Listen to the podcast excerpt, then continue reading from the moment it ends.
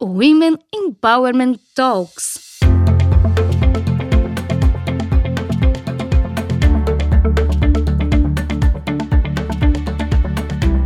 Um programa do SAS Brasil que reúne a cada episódio executivas e especialistas para debater sobre empoderamento, diversidade no mundo da tecnologia e a importância da presença feminina nos negócios. Obrigada, Seguindo aqui na nossa agenda, é, eu queria convidar agora a Patrícia Ellen. Patrícia é secretária de Desenvolvimento Econômico, Ciência e Tecnologia do Estado de São Paulo.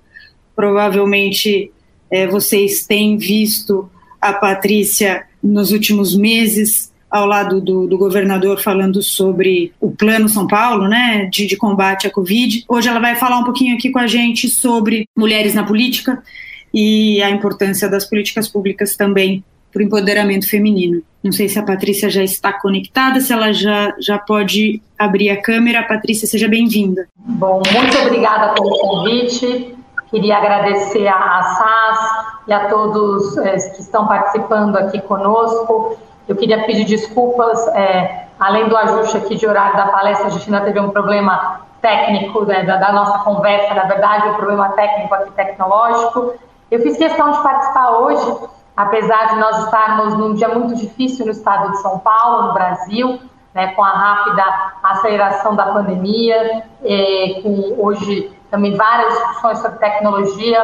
Eu estava aqui falando que é, a gente está sendo testada no limite como sociedade e as mulheres na, naquele estereótipo que existe que mulher é multitarefa. Eu acho que uma das coisas que a gente está testando aqui é exatamente até onde vai esse nosso é, dom multitarefa, né, de estar cuidando de tantas coisas ao mesmo tempo. É, hoje, nós acabamos de anunciar uma próxima fase emergencial no estado de São Paulo, dado o contexto pandêmico, e neste momento está iniciando uma votação no Congresso é, de uma da PEC emergencial que tem uma emenda sobre tecnologia que impacta diretamente a lei da informática, a lei do bem e vários programas de incentivo à tecnologia. Né? Então, a gente está aqui ao mesmo tempo lidando com o desafio enorme da pandemia, o desafio da, de acolher os empreendedores, o trabalho de retomada econômica, o desafio da tecnologia e tem toda essa questão também é, de como os recursos estão sendo alocados é, na área tecnológica. Né? Então, a gente está é, tá no momento de grandes desafios e, e lidando na prática assim, de como cuidar de todos eles ao mesmo tempo.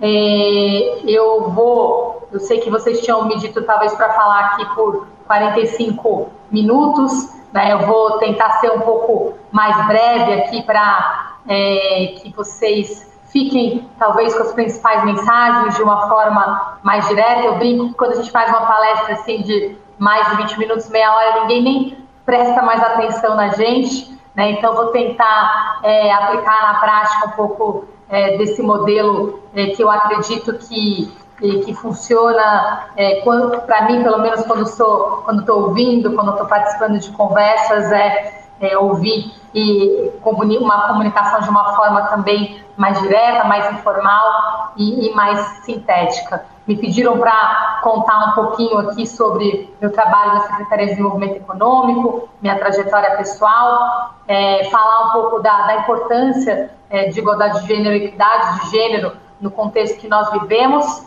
É, e já queria parabenizar novamente a SAS é, por estar tá organizando um evento assim, por trazer é, tantas palestrantes incríveis aqui. Eu estava dando uma olhada na lista de mulheres que estão passando por aqui hoje.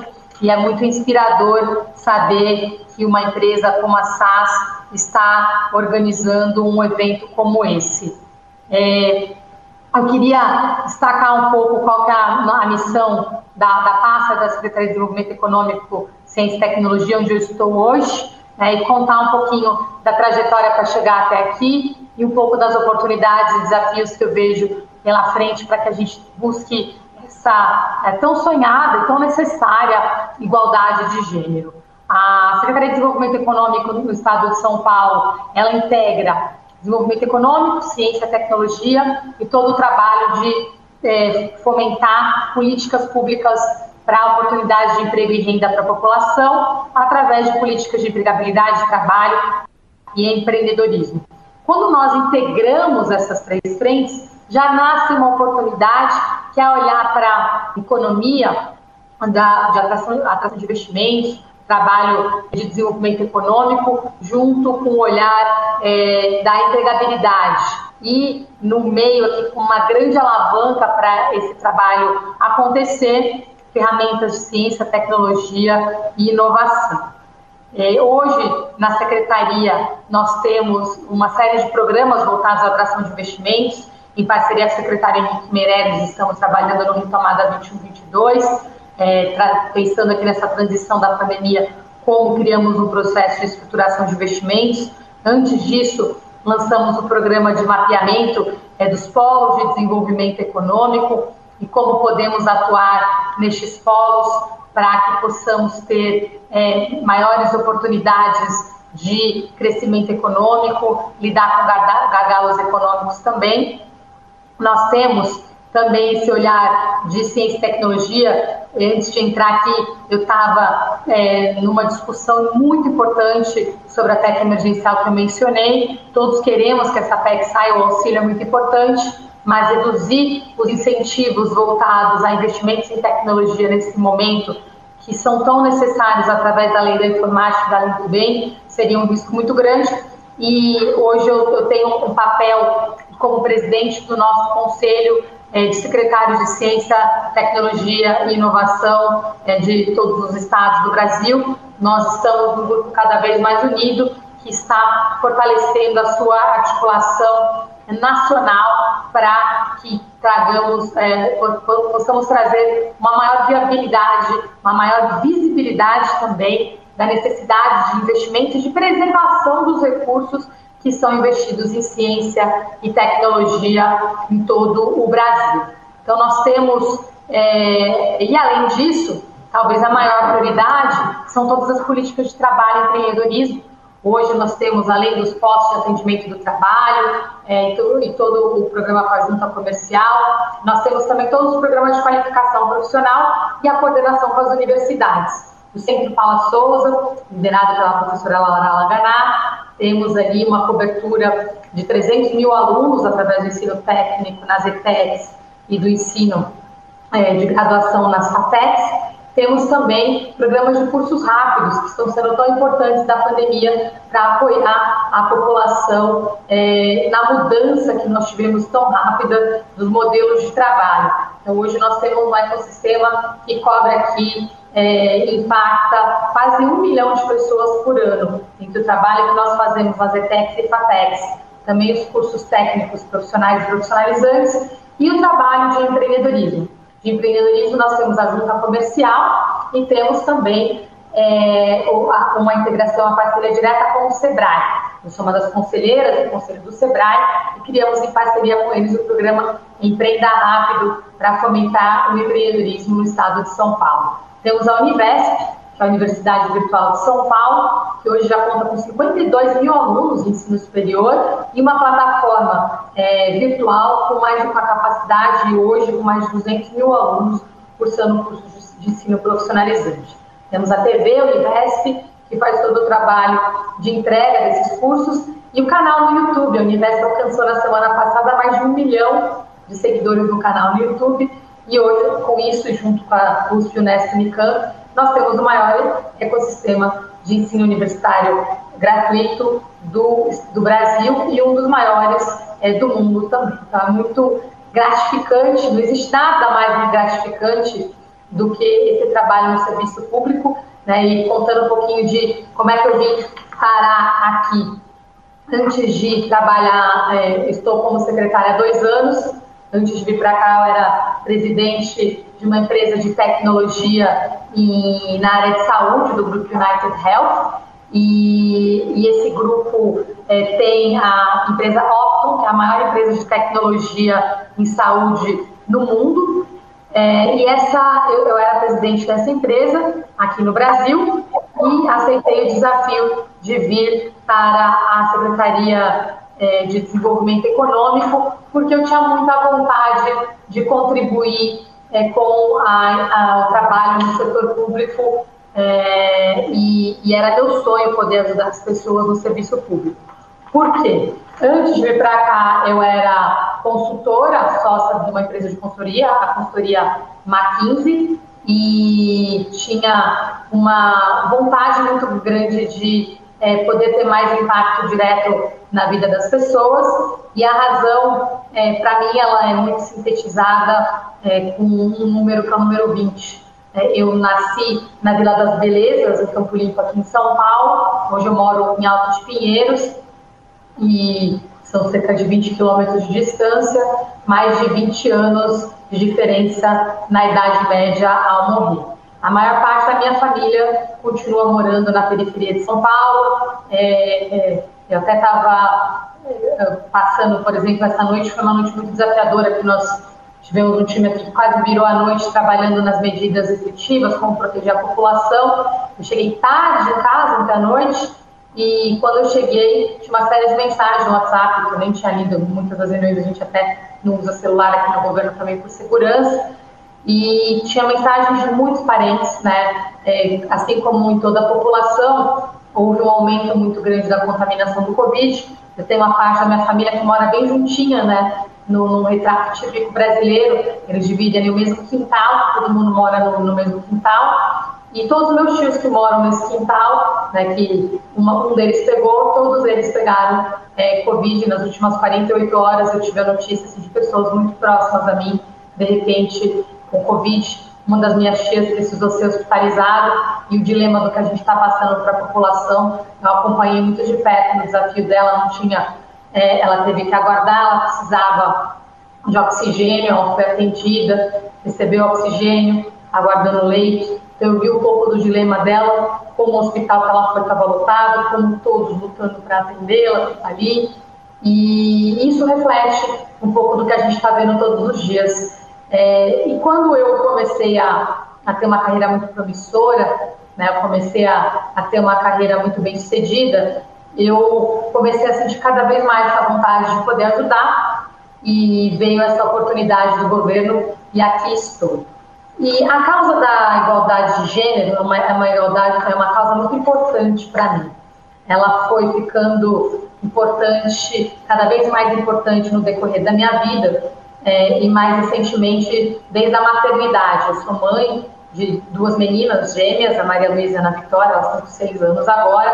A maternidade para mim foi outro choque de realidade dos desafios que a mulher enfrenta é, para é, continuar com a sua carreira profissional. É, nós temos a tripla jornada, né, nós somos mulheres, mães, executivas, é, trabalhadoras, empreendedoras, e temos que estar ali. Ainda no Brasil ainda tem esse estereótipo que a mulher ainda tem que estar sempre linda, reluzente, né? Então são muitas pressões é, diferentes nas mulheres, e eu vim de uma família de meninas, eu tenho três irmãs é, quase da mesma idade, então a gente cresceu juntas, muito com essa, esse olhar e esse entendimento que nós temos, é, nós podíamos ser o que a gente quisesse, né? É, então eu estava contando um pouquinho do, dos desafios da, da mulher conforme ela vai ascendendo na carreira, né? e o que eu percebi foi que é, eu, eu só fui perceber muito mais os desafios da mulher conforme eu ia sendo promovida. Né? Teve alguns momentos diferentes. Primeiro, nos meus primeiros empregos, eu já vi uma, uma, foi o primeiro choque aqui por ser mulher, porque eu percebi que a gente tinha, é, por exemplo, meu primeiro emprego foi como estoquista numa loja de shopping e depois eu tive uma eu tive é, eu trabalho como vendedora em loja de shopping showroom né? Já foi o primeiro choque ali, que eu tinha aquela vida com as minhas irmãs, podemos ser o que quisermos, comecei a trabalhar, comecei a perceber que a realidade era um pouquinho diferente. Pressão, né? a mulher tinha que estar maquiada. Eu lembro uma vez trabalhando na loja, nunca vou esquecer eu tinha uns 16, 17 anos. A véspera do Natal, aí eu tinha um gerente homem, né, que era assim, sempre muitas regras, muito duro, mas teve dois momentos ali que me assustaram, até lembro que eu falei, nossa, se eu precisasse desse emprego, realmente eu ia ficar aqui. Uma foi quando é, eu cheguei de cabelo molhado, não tinha feito maquiagem. Você não cai, você não pode trabalhar horrível desse jeito. E muito menos com cabelo molhado, tem que secar e arrumar o cabelo. Né? Então, a outra vez foi quando é, eu estava, a loja estava vazia, eu estava ali em pé, os vendedores ficam em pé, né? É duro trabalhar com vendas para quem sabe disso, é, quem já trabalhou vai saber. É, e aí, de repente, a loja lotava é, de gente e ele, não, você tem que desdobrar as roupas e eu falei, mas por que eu tenho que desdobrar as roupas? Elas já estão dobradas. Não, tem que desdobrar para mostrar que você está ocupada aqui também, né? Então, é, as coisas foram me marcando nesse sentido de qual a aparência, o que, que a gente tem que ser, como tem que ser, fora as questões de assédio, que são horríveis, né? Mas isso para mim foi um marco. E depois, quando eu comecei a ser promovida, eu tive sorte de trabalhar em consultoria, porque consultoria é um ambiente muito. É, o que é, é a famosa meritocracia. É um ambiente meritocrático, todos são tratados como iguais. Mas eu queria ressaltar uma coisa: quando você entra na consultoria, todos já são iguais, porque todos passam por testes, todos passam por provas super difíceis, todos vêm de escolas super boas. Você entra na mesma base. Entrando na mesma base, dá para se aplicar a meritocracia tranquilamente. O problema do Brasil é que essa mesma base não existe. Né? Então, por isso que eu digo que a meritocracia só faz sentido por igualdade de oportunidades. Aí sim a gente pode dizer que meritocracia funciona, o que não é a realidade. Mas a consultoria foi um lugar, novamente, onde eu tive muita liberdade para trabalhar com os meus pares, me sentir igual. O que, que aconteceu? Conforme eu ia sendo promovida, cada vez tinha menos mulheres, né? e mesmo na consultoria. E eu comecei, eu trabalhava com vários setores, e eu comecei a perceber que os outros setores eram a mesma coisa.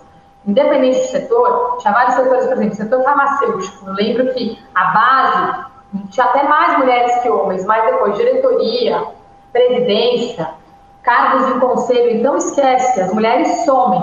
Daí isso começou a, a me é, deixar muito impactada de que a gente poderia fazer diferente. E depois a maternidade, para mim, foi o último é, impacto que eu precisava para realmente abraçar essa causa. É, como mãe de gêmeas, né, eu amamentei minhas filhas até dois anos. Eu passei por várias situações onde eu senti que eu tinha que escolher é, entre ser a mãe que eu queria ser, ou ser a executiva que eu queria ser, a mulher que eu queria ser. Foi, é, cada dia era um desafio novo. E eu tive muitos privilégios, eu pude ter seis meses de licença maternidade, eu pude ter muitas oportunidades que a maior parte das mulheres não pode ter. E mesmo assim foi desafiador.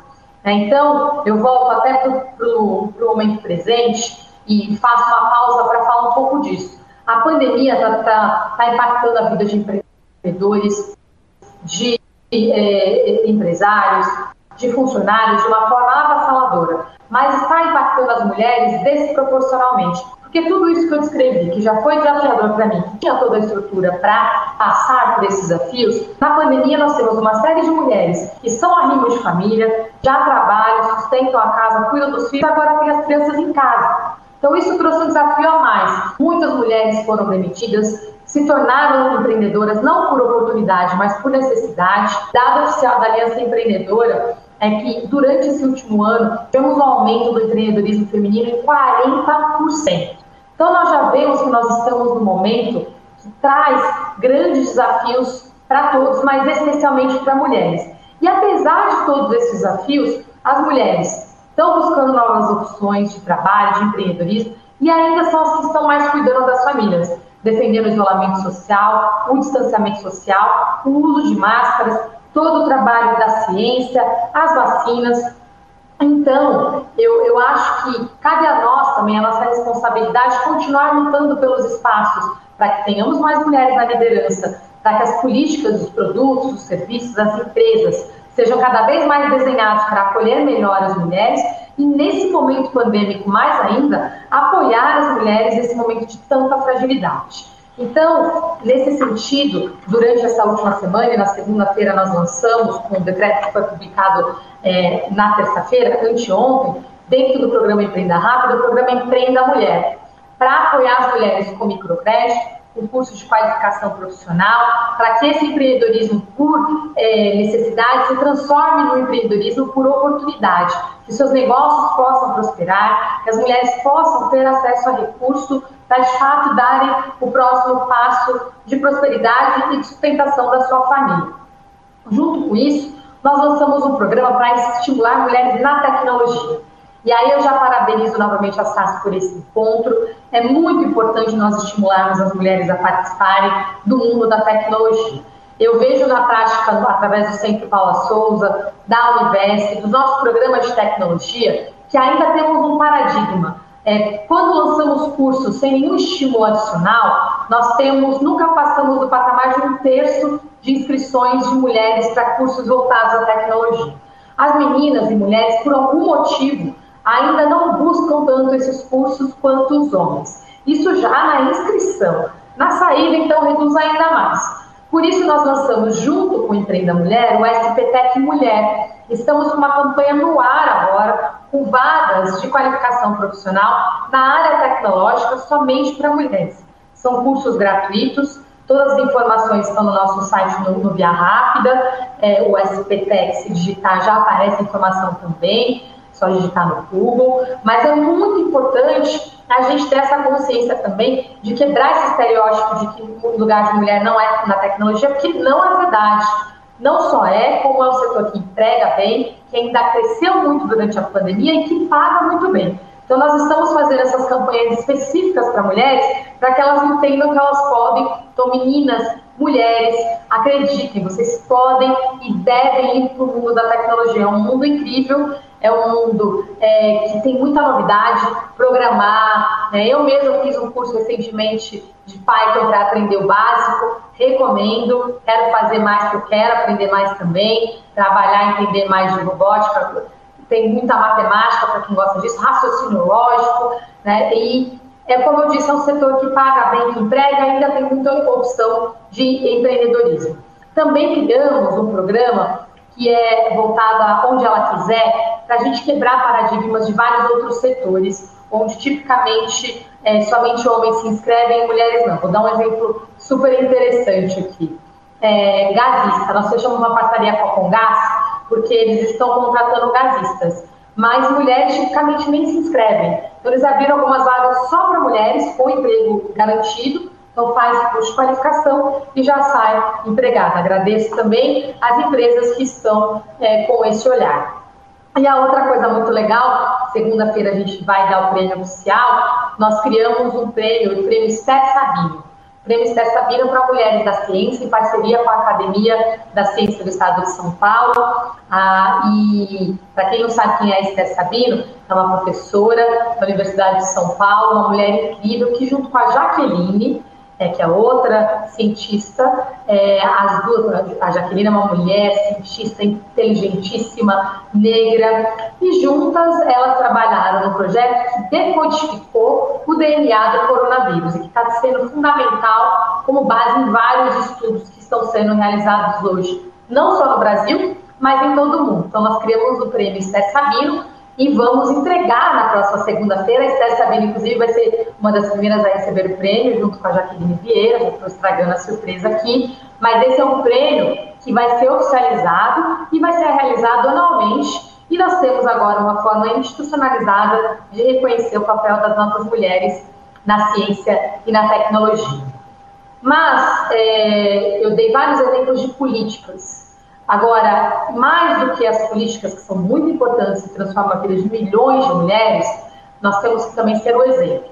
Né? Exemplos arrastam. E nesse sentido, na Secretaria de Desenvolvimento Econômico hoje, mais de 60% dos nossos cargos de gestão são ocupados por mulheres. E nos meus reportes diretos, são oito subsecretarias, são quatro homens e quatro mulheres.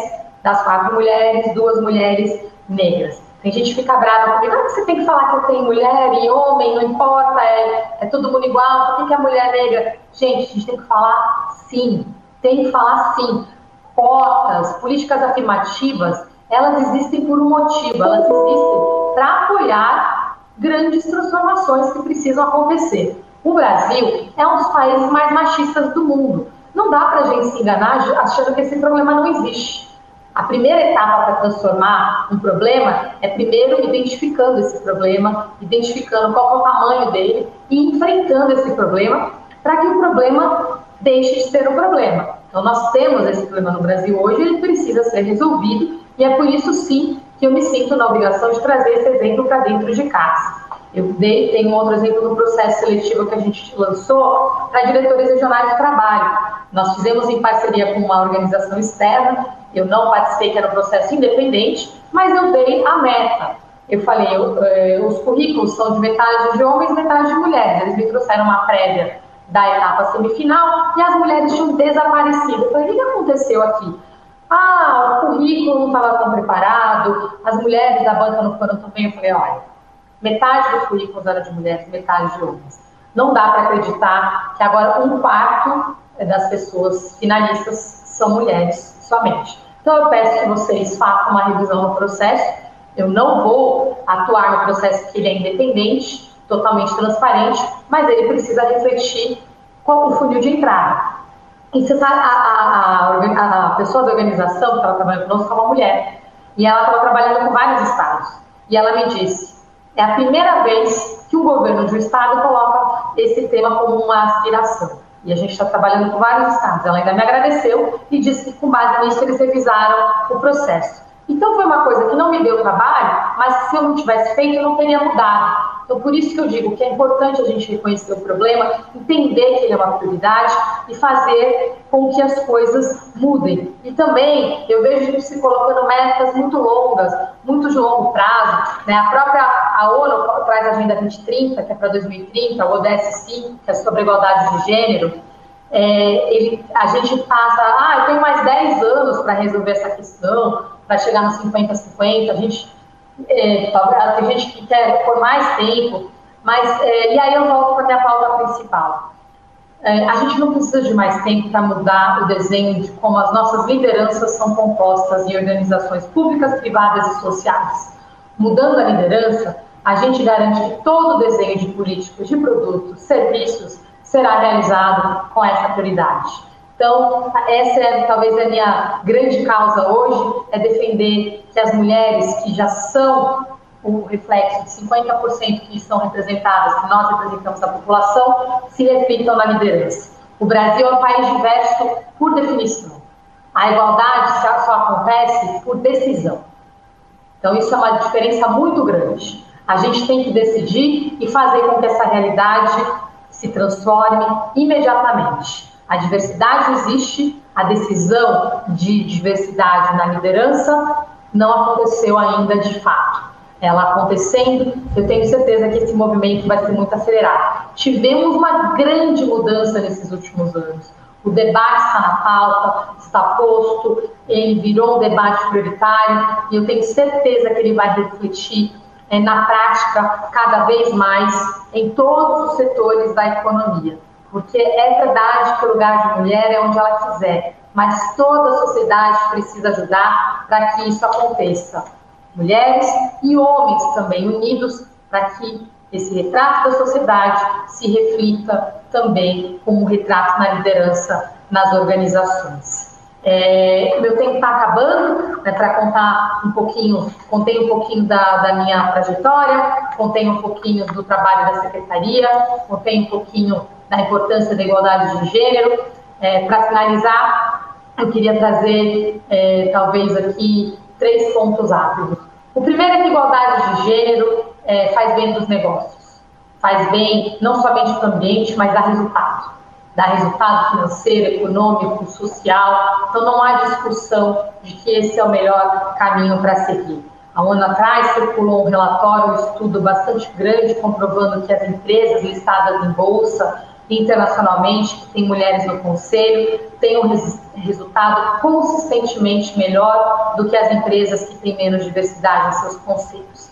Então, isso não é boato, isso é fato. Acho que a gente precisa é, ter sempre isso em mente também, para garantir que esse caminho seja o caminho de todos nós, com uma grande aspiração para os próximos anos. O segundo é um agradecimento para todas as mulheres que me inspiraram e me inspiram na minha vida. Eu tenho muita sorte por ter muitas mulheres batalhadoras na minha família, como amigas, com quem eu aprendo todos os dias. Eu acho que um dos pontos mais bonitos do trabalho da causa feminina, da causa feminista, é que a gente realmente entende que o nosso papel é, não é só chegar em algum lugar, é chegar e abrir espaço para que mais mulheres venham conosco.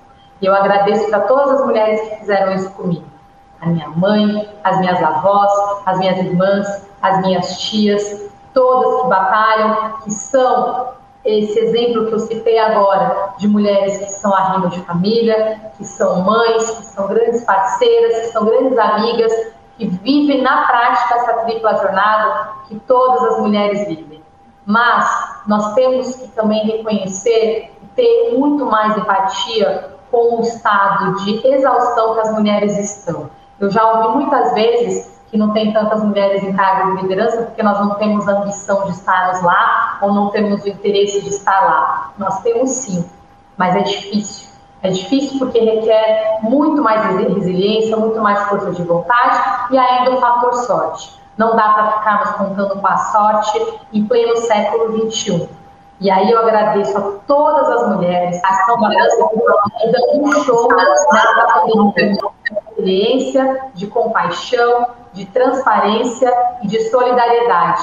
Que o exemplo de vocês seja também um exemplo que reverbere em toda a sociedade no momento que nós estamos mais precisando de união e de espírito coletivo. Muito obrigada novamente a pelo convite. Parabéns, mulheres. Todo dia é nosso dia, mas em especial nessa Semana da Mulher. Muito obrigada. Patrícia, muito obrigada pela sua participação.